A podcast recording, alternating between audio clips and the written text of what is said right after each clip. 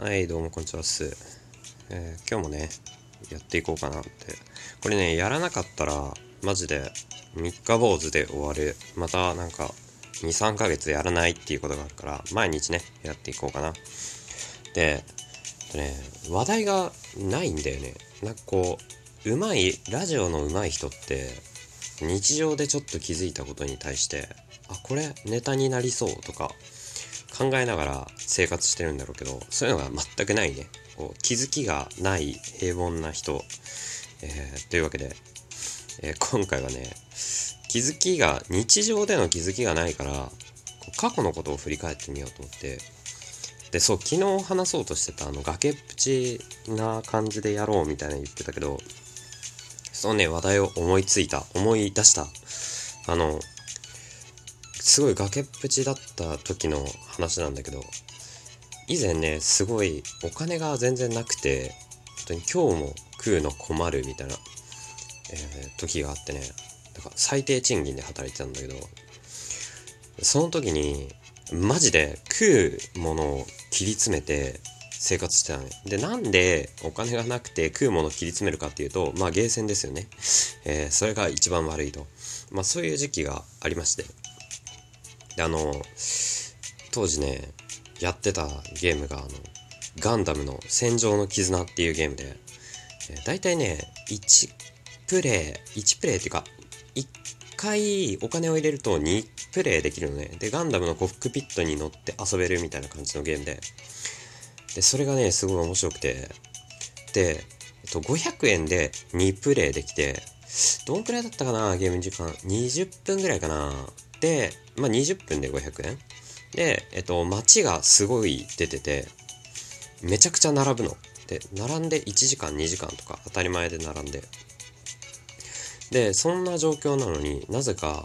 お金のほとんどそそのねガンダムの戦場の絆につぎ込んじゃってて。っていう時期があってすごいめっちゃ廃人だったなあの時。でそのまあゲーセンにあるゲームなんだけどすごい大型筐体の。でそれがそれをやってる時にこう隣にねあのアイドルマスターっていうゲームがあってその今もねアイマスすごいいろいろんな分野で流行ってるけど流行る前のゲーセンにある時代のアイマス。でなんかこうまあ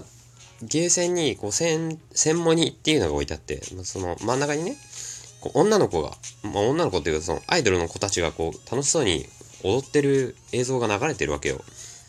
でその戦場の絆ハイジンの友達に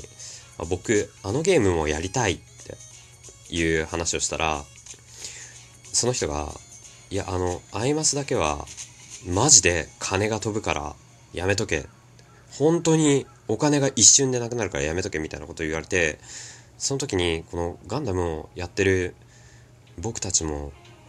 が言うほどお金なくなるんだって戦慄した覚えがあるね。今でもねいろんな人の、えーお財布を飛ばしている感じのゲームという話を聞いていますがどうなんだろうね最近のアイマスは。えーというわけで、えーそのガンダムのね戦場の絆をやっててお金がなかったんですよ。お金がない時はまあ食べるものに気をつけるというか食べるものを削ってるから何を食べるかもうこれじゃがいもなんですね。あの米を米を大量に買ってきて炊くっていうのもできたんだけどまあじゃがいもを食べようということで、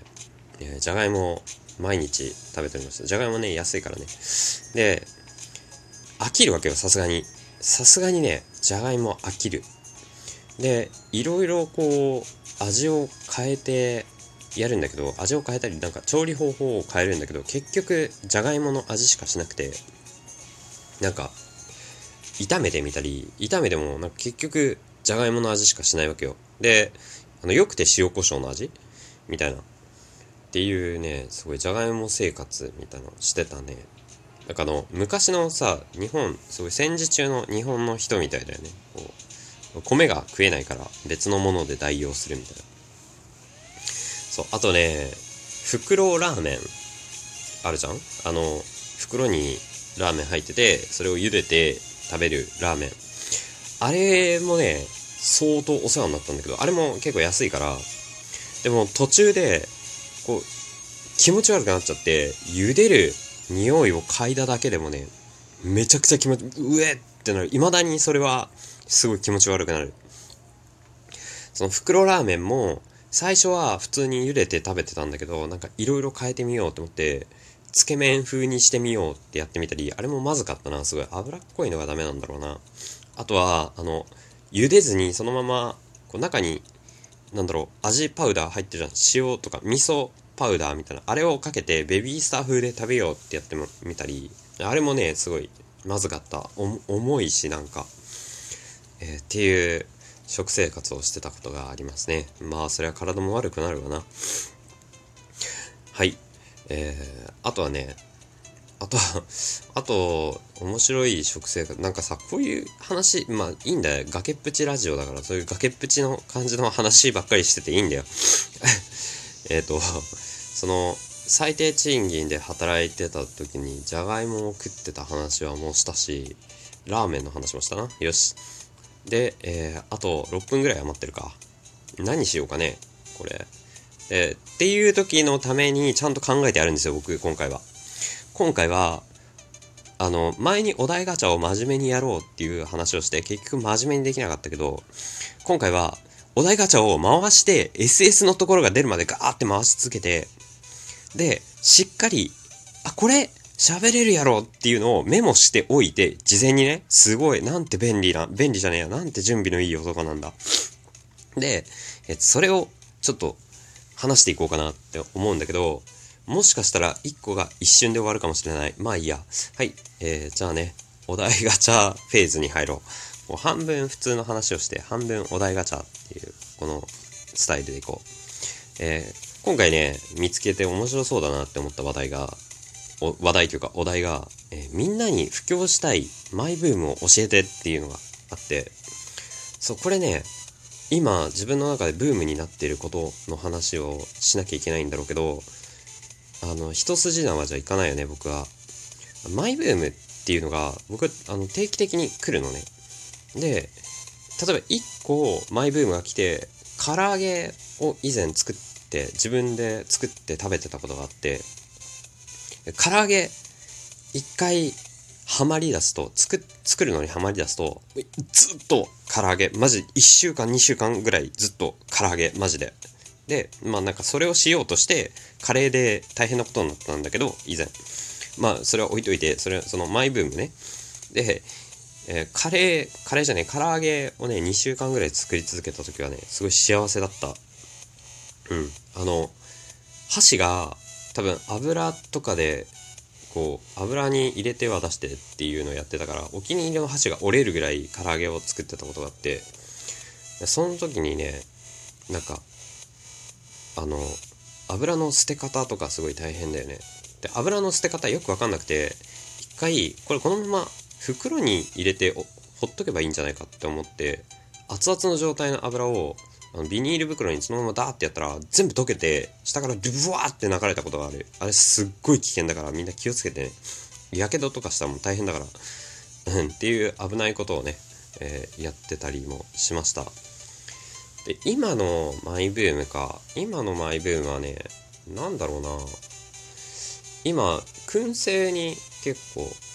燻製ブームが来てて、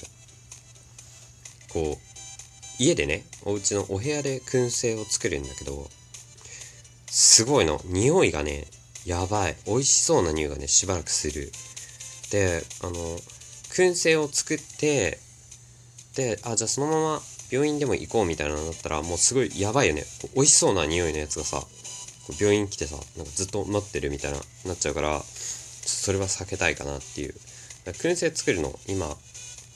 結構簡単に、まあ簡単？ではないけど、めんどくさいけど、まあ面白いから、ぜひ、えー、皆さんもね、チャレンジしてみたらいいんじゃないでしょうか。お家でお手軽燻製あとは、なんかその、なんで燻製にはまりだしたかっていうと、あの、ある、こう、料理系の動画を見てて、料理系って言ってももう、すごい暴力的な料理なんだけど、その動画でね、燻製をやってて、なんか、あ、俺また燻製やりたいなって、以前燻製をやってたんだけど、その難しいというかめんどくさいわけよ。後処理とかがすごいめんどくさくて。こやってはしばらくやって休み期間に入ってまた燻製みたいな。燻製1回やったらもうしばらく燻製をやり続けるみたいなね、えー、そういうスパンでやっております。なんで今布教したいマイブーム。これはね燻製お家で簡単燻製。ただちょっと難しい。難しいというか熱い。うんめんどくさい。あと匂いがやばいお家でやると。だからあのバーベキューとかねするときに外でやるのをおすすめするね。それか外でできるような燻製機を、えー、使ってやるのをおすすめする。僕あのコンロとかでやるからそうお家でやっちゃうからね。あの火事とかの危険もあるしちゃんとこう管理しながらやらないとめちゃくちゃ危険なことだからあと臭い